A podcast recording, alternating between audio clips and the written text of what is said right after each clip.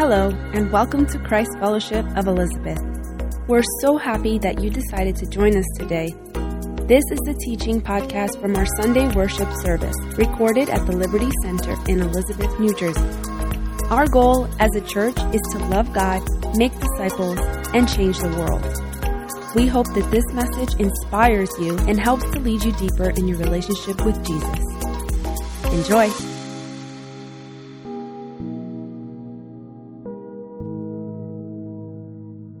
So, how many of you love, love seeing pictures? How many of you love seeing pictures? In a couple seconds, I'm going to show you a couple pictures, but I love seeing pictures. One of my favorite things to do is when I go to my mother's house. Uh, well, before I know she's living with Rosie now, but literally she would have the albums, albums with all the pictures since we were little. Since we were little, we would have all those pictures. And one of the things that I did for today is I actually brought, and I'm going to show it to you in a second, one of my baby pictures. All right. So, um, be kind, be kind, all right? Be kind. Jesus wants you to be kind and to love one another, Right. Are you ready? Are you ready to see my baby picture? And the, the count of three, one, two, three, right there. So, some of you might not think that's me, but that is me. Uh, I'm one of the first little ones to be born with a full beard there. So right there, you see a full uh, my little baby picture. And um, thank God none of you really laughed too much. But here I'm going to show you my a real like not a baby baby picture, but that's little Carlito right there. Um, I don't know why my parents dressed me up like a Teletubby. Um, but I had that little ball thing on the top of my head. I can't believe they would bring me out in public like that because without question, you know that people would make fun of me. But one of the things I decided to do was for us to also get to know a couple other people that are part of our church without saying anything. I'm going to show you the next baby picture and you got to guess who it is. Okay. This is the next, uh, well, toddler picture. Who's that? Yo, yo, yo, they, they, they guess, they guess Pastor Harold mad quick. That's Pastor Harold. If you guys, Jonathan is about to fall off the balcony. He's laughing so hard. we love you, Pastor Harold. That's Pastor Harold. Uh, why don't we thank God for him? And here he's pictured with his wife. The next picture right there, Diane Boy, who who's one of the elders of her church. And next, who could guess who this is? That is for those of you that guessed Pastor Diana. You are absolutely right. She still brings that little monkey to church every single Sunday too. She loves that little monkey. That's Pastor Diana. They're pictured with her husband, one of the elders of the church, Kirk Nelson. And as you can tell, you're getting to know the pastors of our church. And the next pastor there, who could guess who's on the left hand side? Because this pastor is a twin, is a twin. That is a Pastor Debbie. Why don't you wave Pastor Debbie there? And that's Pastor Debbie and Ed together there. And last but not least, one of our pastors right there, Who's that? Who's that lady, that baby that looks so scared at that moment? That baby looks scared, like, yo, take that picture? That's Pastor Joel and Andrea, who uh, is in charge of the children's ministry and her family. But I wanted to do that little star presentation just for you to also get to know our pastors. So why don't we thank God for all the pastors in our church and also our elders too. Now, one of the things I wish I could do, I wish I could get all of your baby pictures, all of them, and put it up there on the screen so we could see all the baby pictures, all of them represented here in our church and those watching through the live stream as well.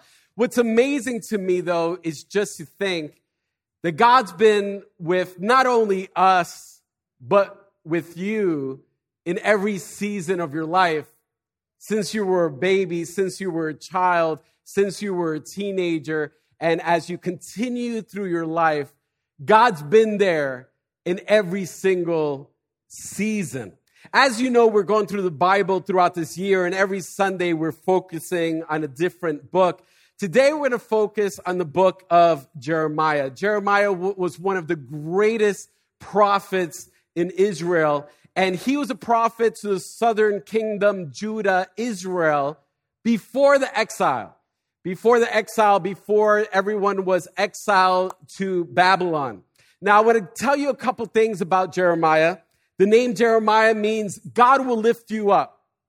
So, how cool is that? That, like, your name means God will lift you up. That's the name of Jeremiah. He's also known as the weeping prophet because he's crying a lot, grieving over the sins of the people. And pretty much, even to a point, even at one point, God is like, you're almost like you're crying too much. Don't cry at this moment. He, he was known as the weeping prophet, but I also want you to think of him as a tender warrior.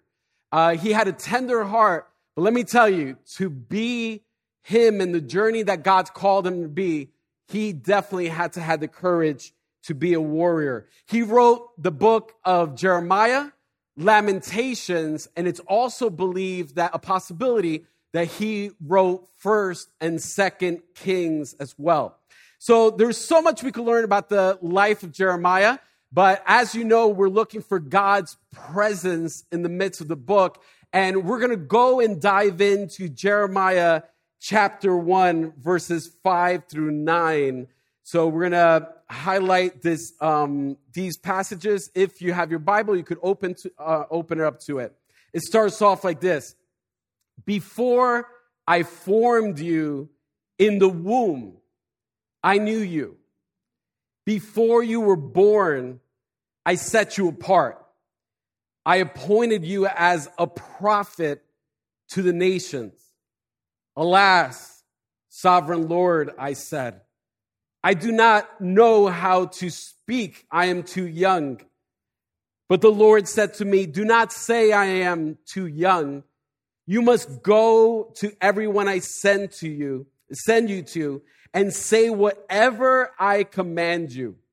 Do not be afraid of them, for I am with you and will rescue you, declares the Lord. Then the Lord reached out his hand and touched my mouth and said to me, I have put my words in your mouth. See, today I appoint you over nations and kingdoms to uproot and tear down, to destroy and overthrow, to build and to plant. I went over to verse 10 as well. So, here, pretty much in these verses, there's so much we could talk about. So much we could talk about. But I, I want to highlight five things, and it's going to be behind me. The first one is this God knows us. God knows us. Like, what's so powerful is before I formed you, I knew you. So when you think about it, when does life start? God says, Before I formed you, I knew you. So when you think about it, the world is quick to say that life begins like at birth, but God makes it very clear no, no, no. Before I formed you, he knew you. So literally, God knew you even before he formed you in the womb. The world can say whatever they want, but God's truth is will prevail. Point number two is God has a plan. Major point you see there. He, God said, before you were born, I set you apart. He appointed you. Like I know for each of us, like we always think of what is the plan? What are we going to do in our life? I remember as clear as day, uh, something, I mean, Jen, Jen doesn't love this about me too much. I don't throw out too much stuff that I love. You know what I mean? I, am not going to say I'm a little hoarder, but you know what I mean? Like there's certain things I can't let go of. Like, uh, like I have memory boxes at home. I don't know if anyone has memory boxes, but I have boxes that have things from kindergarten, first grade, second grade, third grade, fourth grade, fifth grade. It's like I have little notes that people gave me when I was a kid. It's just, I love seeing these things. And I remember one of my notebooks in one of the grades, it's like, uh, you know, we had to write, what do you want to be when I grow up? You know, I have to say, I never wrote pastor when I was there. Like, you know, that wasn't one of the things I wrote. I, if you look at the paper, it says a doctor un doctor. You know what I mean? So uh, don't come to me for prescriptions, you know, med- medical stuff. Uh, spiritual stuff, I could give you God, God's word. So in that sense, maybe I like, you know, God uses me in that sense. But every single one of us, we pretty much could think about what we wanted to be when we grew up as a kid. We also could think about when it comes to like uh, even as a teenager what do you want to do when you get older or even if you're older what do you want to do in the next season of your life? But i want to say here god makes it clear that he has a plan. He has a plan. So are we doing his plan you could say? So so you know, god has a plan. That's point number two. Point number three we can talk ourselves out of his plan. You saw clearly that Jeremiah had a plan, and Jeremiah started talking himself out of it. He was saying, uh, I don't know how to speak. He said, I'm too young. The Bible doesn't tell us how old exactly Jeremiah was, but it's estimated to be from 12 years old to 20 years old. So he was pretty much in that range telling God, I don't know how to speak. I'm too young to do what you've called me to do. I, I don't know if we've ever tried to talk ourselves out of what God wants us to do. Point number four God is with us. God is with us. Um, God makes it clear do not be afraid because I am with you, Jeremiah. And point number five that we see in these verses is God equips us. Because in the midst of all of that, saying that he had a plan, that he was with him and everything, he pretty much um, said, I'm going to put my words in your mouth. So he's equipping him to do the very thing God's called him to do. So I know when we hear about all of the all of this, we automatically think of our lives. I think we do. Like for the most most of us, you hear Jeremiah, you hear all everything that we just read, and deep down inside, we're asking, what about us? What about us? And the truth is, God knows you. He knew you before He um, formed you in your mother's womb. God has a plan for you. For every single person, God has a plan for you. God has a plan for you. For every single person, um, He has a plan for, and He set us apart for that plan. Also, like Jeremiah, we could talk ourselves out of God's plan. How many of us know deep beside in our heart there's something that God wants you to do, but you just have this special gift that's called coming up with excuses. It's, it's, it's, it's like a gift, not from God, from Satan. It's like, it's like, no, I'm too young, I'm too old, I don't have time. I'm too busy. You know, I'm not, I like, like, could I really even do it? We could go on and on with the list of excuses that we could come up with of why not to do what God has called us to do. So, what's the excuse that you've used? Because in some ways, or another, we might realize, uh, we might not realize it, but we could come up and create our own barriers to what God is trying to do in our life. Also, number uh, point number four, I said before that God was with Jeremiah. God is with you. You're never by yourself. Even if you don't acknowledge God, even if you don't see Him, even if you don't feel Him, God is still with you. Doesn't matter where you go, where you travel to, what, uh, what neighborhood, uh, neighborhood you're in, what job you have, who you're talking to. God is always with you every step of the way of your journey. There's no way you could take a breath in your lungs and God not be present. And lastly, God equips us. Every single one of us, no matter what God's called you to do, He's going to give you what you need to do what He's called you to do. He's not going to lead you to a place and leave you there without equipping you. God has equipped you. Every single person here has gifts, talents, experiences, everything that God has done to be able to equip us to be able to do what He's called us to do. But I know what probably most of you are thinking it's like, you know what, Carlos, I know that God knows me. That's an easy one to really accept.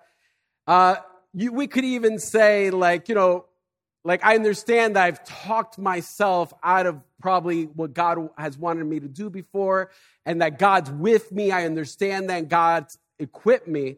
But we, deep down inside of our hearts, I think at one point or another, we always might think, it's like, what is God's plan for my life?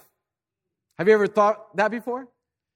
You can raise your hand so like people don't think you're like the only one. Like, what is God's plan for our life? If we know that He's formed you in your mother's womb, and we know that He has set you apart in your life because He, he has something for each and every one of us to do what is that something. Before we dive into God's will, I want to tell you three main truths about God's will. This is the first one. God's will for your life is a part of a bigger picture. God's will for your life is a part of a bigger picture. Up here, I brought, I, I showed you a picture of when I was a kid. I brought here like one of the toys that I used to love playing with as a toddler. Some of you are gonna be brought back to memory. Uh, it's funny because this toy was invented, it went through changes in the journey, but it was like 1939. So it's, it's been around. Well, I'm still in my 20s, but you know, since 1939, this toy has been has been going through. Oh man. Oh, do you know what this is? This is a Viewmaster. This is so cool. So pretty much you look through it. What can I see right there? Yo, I see a rhinoceros.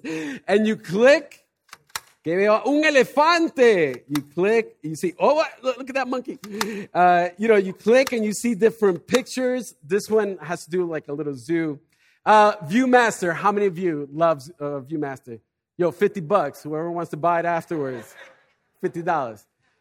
And yo, whoever said, I don't even know who he said, I'll give it to you a special deal, yo.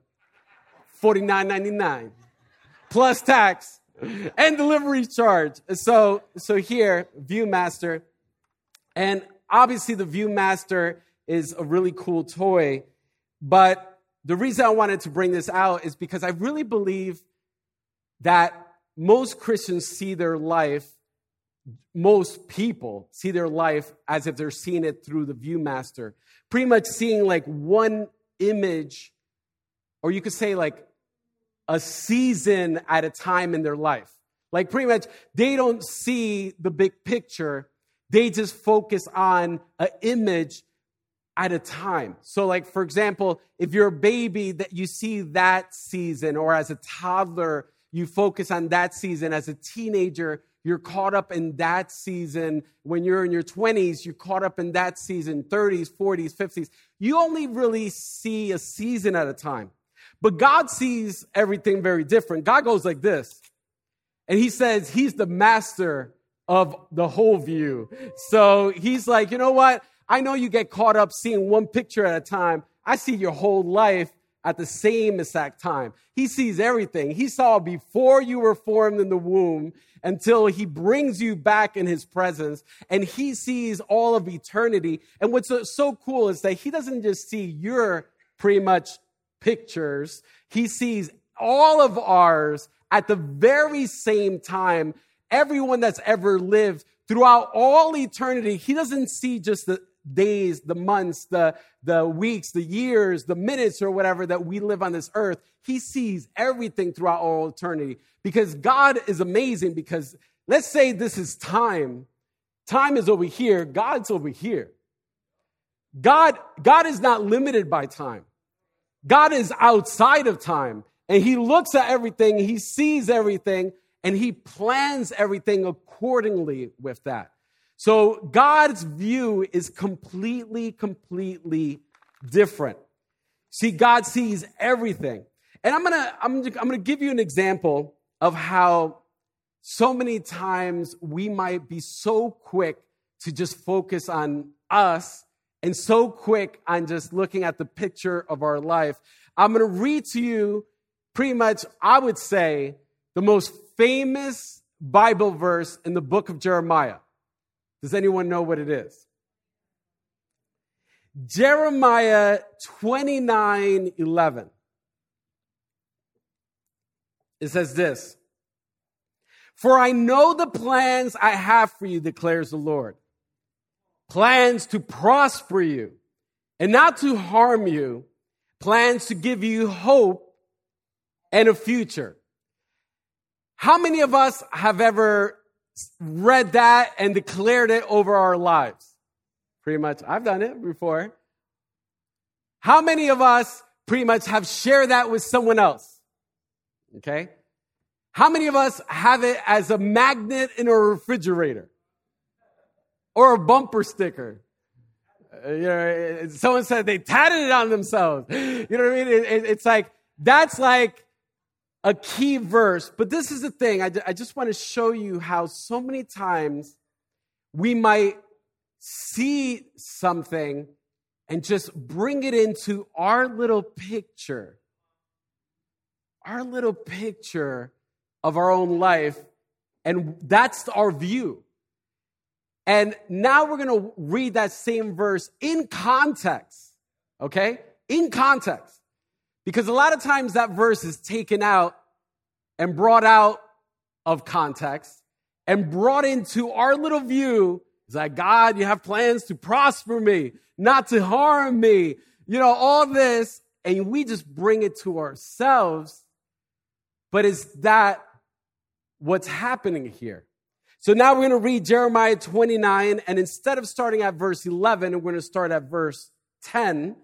And it says this now, as a reminder, Jeremiah is speaking to Judah, Israel, the southern kingdom, before the exile, before they were taken away in exile. And he says this This is what the Lord says.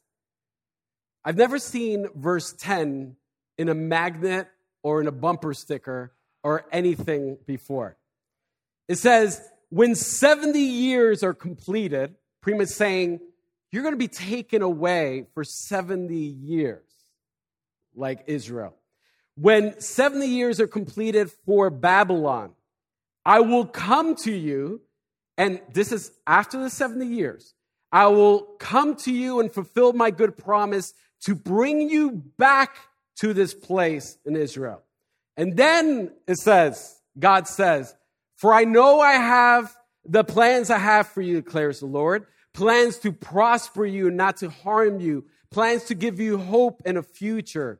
Then you will call on me and come and pray to me, and I will listen to you. You will seek me and find me when you seek me with all of your heart. Keep that in mind. It's a heart thing. It's a heart thing.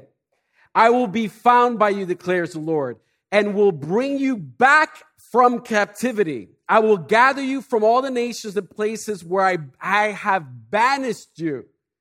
God allowed it to happen. Where I have banished you, declares the Lord, and I'll bring you back to the place from which I carried you into exile. So here I want to make something very clear. This prof- prophecy was for the nation, not for an individual is for the nation, not for the individual. And the truth is that many people that heard that prophecy when Jeremiah did it never made it to see its fulfillment because they died in Babylon. So you know, and and I guess like what I'm trying to paint here is that God sees beyond our life. He sees generations to come. He sees the big picture. He sees his will being advanced from, from generation to generation. He doesn't get stuck in our little one picture of our viewfinder and think that everything revolves around us. But we feel that way because we feel like the world revolves around us. So that's the first point I wanted to say. God's will for your life is a part of a bigger picture. This is the second point. God's will for your life is not convenient, comfortable, and safe. If, if you want something that's convenient, comfortable, and safe, and many of us have chosen that, you're not at the center of God's will. Just, you're not. Because you're pretty much saying it has to fit in my little box. It has to fit in my schedule. It has to fit in my to-do list. It has to fit in my agenda, how I feel, because sometimes I don't feel good in the morning. Uh, especially if I don't have my coffee. Like, you know what I mean? Like, it depends on what's happening in my life. If it's not convenient, if I don't see it convenient, I'm not going to do it, God. If it's not comfortable, I'm not going to do it. If it's not safe, because, you know, God never tells us to do anything outside of our comfort zone that might be a little dangerous. And when I say danger, I don't necessarily mean putting your life on line, but in some cases, God does call us to do that.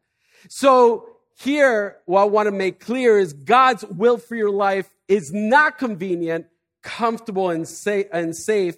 But you know what? Many of us, that's the life that we want. And I'm here to tell you, most Christians end up dying and standing before God without living out God's will for their life. That's just the truth. Not living in the center of God's will. You know why? Because we've come up with excuses of why we can't do it.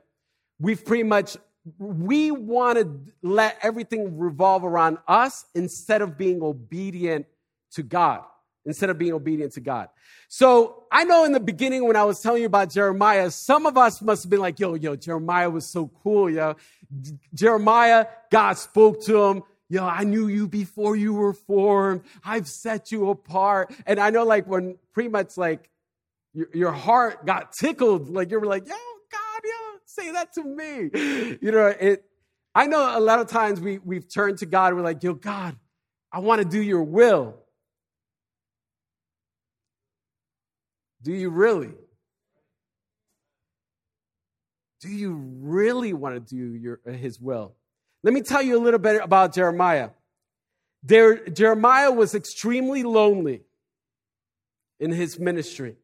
Sadness pretty much filled his life because of everything he was going through. God told them not to get married and not to have kids. God told them not to get married and not to have kids. It's in scripture. You could read it. Now, the re- like what I believe is they were about to go into exile and a lot of families got separated. Who knows what God was also protecting him from. But God literally said not to get married, not to have kids. He preached for 40 years and nobody repented and came to the Lord. So think about it. For 40 years doing ministry and nobody's responding. Like, nobody's like, because for those of you that are in ministry, you probably feel like, like you could think of different things that we might complain about or say about. Jeremiah definitely had it much worse. He was made fun of, he was mocked, his life was in danger many times.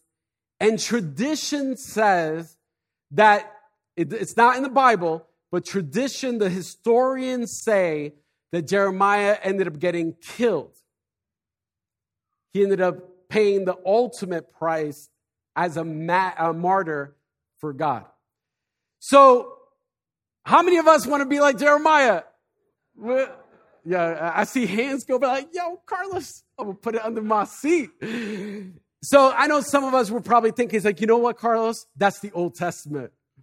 That's the Old Testament. You know, God, you know, it's once Jesus came, things changed. You know, just ask the disciples and see how that works out for you. Most of the disciples ended up dying for their faith. The apostle Paul died for his faith. And Jesus, of course, paid the ultimate sacrifice as well. And there's been so many different people in that journey. And, and the reason why I say that is because there's a lot of churches, a lot of like streamlined teaching that just talks about prosperity, blessing, nothing bad will ever happen to you. God just wants good, good, good. There's no challenges, nothing in danger. You have nothing, you know what I mean? Like, like literally, it's like pretty much all of that is like follow God and it's like you're to walk in daisies, in gardens of lilies, and nothing bad will happen to you. If anything, God's blessings of material wealth and everything will just shower over your life. When you look at Jesus' life, Jesus, he was homeless. He had no place to lay his head. He wasn't like rich in power when it comes to the world's eyes, but he had it all in the palm of his hand because obviously he was God. But when you look at it, we need to be, we need to realize pretty much what God's called us to, to do. So God's will for our life is inconvenient, uncomfortable, and possibly even dangerous. And if you find yourself at the moment and it's not that, I would question where you're at. I said before, too, I believe most Christians only scratch the surface of fulfilling God's will for their lives. And number three, the third point about God's will is this. Everyone might have a different role, but we all have the same goal. And our goal is to point everyone to Jesus. So no matter what your role is, no matter what your, you could be part of the worship team, you could be sitting here, you, you could work in the supermarket, you could be cleaning streets, you, you could, whatever role God has given you in, your, in this life, your role is to point people to Jesus. That's your role. It, we have different roles, but the goal is the same to point people to Jesus. So that's the major, because so many times we might think of ministry if it's in the church or part of the church. Every time you go home, your family is your ministry. Your parents is your ministry. Your kids is your ministry. Your brothers and sisters, they're your ministry. Your cousins are your ministry. At work, your coworkers, your boss, they're your ministry. Everyone that, uh, someone said, Lord have mercy. Yeah, Lord, your boss, the one that you don't like too much, they're your ministry. You know, everybody, when you go to uh, the supermarket, that cashier that you have that interaction with, that's your ministry. Don't fight over that coupon she didn't acknowledge. Show her Jesus, all right? Show her Jesus. So that is, and let me tell you something, your neighbors, the one you try to hide from, the moment you see, oh, I keep yinning. Let me go. Be like, the one, the, the one you be closing out, closing the blinds, be like, oye, me está pillando ahí. You're closing the blinds that you don't even want your neighbors to see you. They're your ministry. Out of all the places you could have ever lived, you're there. Where they're gonna, they might never ever pick up a Bible, but they could see God's love through your words and actions. Or you're not pointing them to Jesus. So here we need to realize that everyone might have a different role, but we all have the same goal. So, what is God's will for our life? What is God's will for life? I'm going to highlight one major point here, and I know this is a point that I've said in the past, but I want to remind you is this God is more interested in who you're becoming than where you're going. God's more interested in who you're becoming than where you're going. Just look at Israel and Judah. If God was more interested on where they were going, they would have kept them there. But God was like, look, you've hardened your hearts. You filled your life with sin and idolatry and all of this other stuff that doesn't belong. It's like you didn't listen to me. You rejected my prophets. All right, I'm going to teach you the rough way. You're going to, I'm going to allow the Babylonians to come, bring you to exile. And in that journey, you're going to learn lessons you could have learned at home, but you're going to learn different lessons. And this is going to draw you closer to me. Your heart on who you're becoming is more important than when you're, where you're going. So instead of worrying what God wants you to do, you need to look at your life and try to see who does God want you to be. And who he wants you to be is be more like him in every way, shape, or form. Now, the next point that's behind me is this. When you become the person that he wants you to be, you'll find yourself in the place that he wants you to be. Okay? So read that again. When you become the person that he wants you to be, you'll find yourself in the place that He wants you to be. So don't worry about like getting to a destination. Be willing to allow God to transform you into the person He wants you to be, because once you become that person, you'll find yourself there. It's more important for us also to know this success in life is doing God's will. The world tells you success is degrees, titles, money, material things. Let me tell you, success is doing God's will. If God tells you that his will for you is to go throughout the city of Elizabeth and all neighboring towns and scrape gum off the floor, if that's what he tells you, success is doing that and being obedient to him. Whatever God tells you to do, that is success. So to figure out God, the center of God's will, I have actually something here back here. Let's see if I could find it real quick. I don't know if anybody knows how to play darts. Who's good throwing darts? Who's good in throwing darts? Don't worry, I'm not going to give you darts to throw. I don't know if this is going to stay. Is this going to stay? Okay, right there. So here, actually, I'm going to hold it real quick. Here, I want you to picture this being the center of God's will. And I'm going to tell you about five dangerous prayers to pray if you want to go there. After this teaching process, some of you are like, yeah, I'm not ready. But let me tell you, there's no more rewarding place than to know you're doing what God's called you to do. And literally, when you stand before him to hear, Well done, good and faithful servant.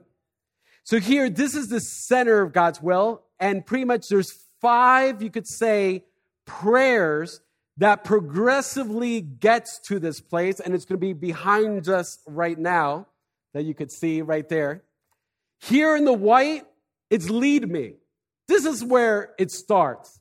If you don't want to allow God to lead you, like, like th- this is like, this is 101. Lead me.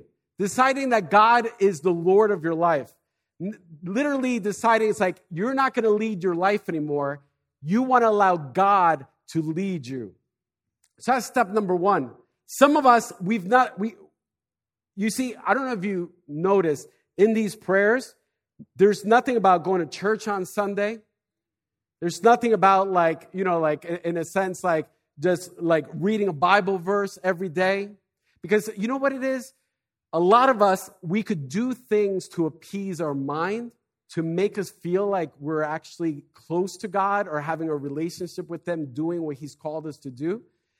If you actually pray these prayers out of your heart sincerely, it could tr- literally transform your life forever. And there's, and it's not these long winded prayers. There are two words, And there's nothing special about the prayers themselves. These all have to do with your heart. And the first one is lead me. Telling God, it's like, God, I want you to lead me above everything. The second one is search me, asking God and giving God permission to go to the deepest parts of your heart, the parts of your heart that you don't allow anyone else to go, and tell Him to search your heart and see if there's any offensive way in your heart towards Him. If there's anything in your heart that doesn't belong, to reveal it to you. That's the second one. The third one is break me. That's like, God, if there's anything in my life that doesn't belong, I give you permission to break it off. You know how dangerous that prayer is? Just telling God, God, reveal to me what needs to be broken up. I remember as clear as day stages in, in my life, especially in the beginning, where I broke off friendships not saying that we weren't like cool, that we, we couldn't talk anymore. Of course, I'm still cool with them up to this day, and I love them dearly. But I knew I couldn't hang with them anymore because they were trying to pretty much lead me in the wrong path. And I remember as clear as day, God said, You got to break that. You got to draw the line. You can't, you can't allow them to lead you in that way. And I had a clean break of those that had to leave my life, you could say. The next one is transform me. This is when you die to yourself. It's no longer about you living, but God living in you. It's not about your agenda, your goals, your dreams. It's not about your career, your finances. It's not about your money. It's not about your future, your present. It's not about any. Literally, when you get to that transforming part, you literally lay down your life as if you've placed yourself almost in a coffin, you could say. You die to yourself. You're like, God, I'm no longer living for myself anymore. God, I just want you to live through me every single day. And lastly, in the middle, it's use me. At this place, you'll know you're at the center of God's will when you say use me there. You know why? Because when you've gone through this process and you've reached this point, now your heart is beating in the same rhythm as God's heart. Now, what God loves, you love. What God hates, you hate. What God wants to see, you want to see. Now you're in the same rhythm as God. And then all of a sudden, when you get here and you say, use me, you'll know you're in God's, uh, in the center of God's will because your heart is aligned with God's heart. I'll give you an example. The disciples were with Jesus for three years. And through that journey, God was working on their hearts. I told you before that the disciples, most of them died for Jesus. They died for Jesus. Imagine the disciples didn't go through this journey in three years. And Jesus, right at the beginning, before he, they decided to even let Jesus follow him. All of a sudden, God said, Hey, guys, I know you guys are all gathered here. Um, just want to let you know you're all going to die for me. I wonder how many of them would have stayed. But because they went through the process, their center of God's will, even when it took, when it meant taking their own lives, they were willing to give it all to Him. I don't know where you are today in your relationship with God, but God wants to completely have your entire life. Like, so many times we want to be in the center of God's will, but you, we need to realize there's a journey to take in our hearts internally before we could be even in that center of God's will. And for most of us, God probably hasn't even revealed what He wants us or what He wants to do in our lives because we, we're not ready to receive it. But as we go through this journey, we prepare our heart for Him. You could read this at home, but in Jeremiah chapter 18, Jeremiah was spoken to God through a potter that had clay, working on clay. And in Jeremiah 18, while he was working on clay, the potter, pretty much God said that, the, that he is the potter and the clay was Israel. And he wants to mold and shape and remove and break everything that doesn't belong in their life. But the choice is yours. If everyone could bow their heads. In the beginning, for worship, we sang the song Jesus at the center. When Jesus is truly at the center of our life, and there's nothing else that we want but to allow Him to do the deep work in our heart. It's not something that it's a moment, it's a journey, it's a process that God wants to do within us. When we're willing to have Jesus at the very center and to go through that journey, you will find yourself at the center of His will. I don't know where you are now in your journey of, uh, with God, but what's amazing is that every day is a new day. Today, you could decide it's like, you know what, God?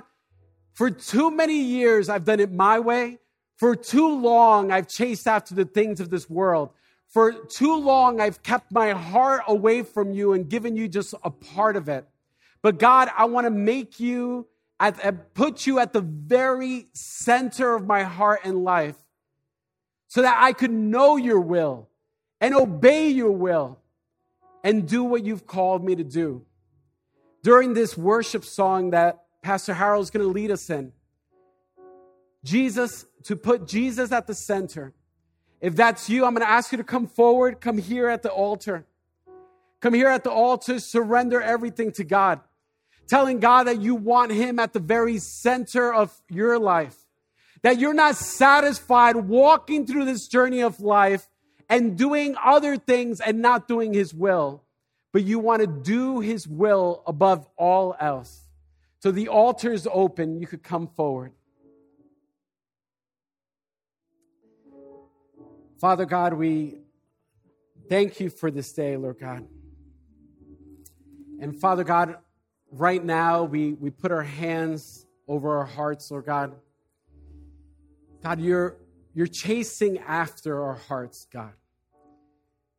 God, we give you permission to do whatever you want to do within our heart, Lord God. Forgive us for the idols we've created, for the things that we've put before you, Lord God. God, forgive us for our sins. Forgive us for not allowing you to lead us, Lord God. And even now, Lord God, we just ask you, Lord God, even with these prayers, that you would lead us, Lord God, that you would search us, Lord God, that you would break us, Lord God, that you would transform us, Lord God, and that you would use us, Lord God, so that we would have a deep relationship with you and follow our Father and fulfill the will that you have for our lives, that you've set us apart as you knit us together in our mother's womb to accomplish. In Jesus' name we pray. And everyone said, Amen, amen. Christ Fellowship of Elizabeth is a Christian community whose mission is to love God, make disciples, and change the world. You can learn all about us by visiting cfofelizabeth.com. We meet each Sunday at 10:30 a.m. at the Liberty Center in Elizabeth, as well as at various times throughout the week. If you'd like to see a video recording of the full worship service this teaching came from, you can watch on demand on our YouTube channel, and you can join us live online every week by visiting cfofelizabeth.live. We hope you enjoyed this week's message. Make sure you subscribe in Apple Podcasts, Google Play, Spotify, or your favorite podcatcher so you never miss an episode. See you next time.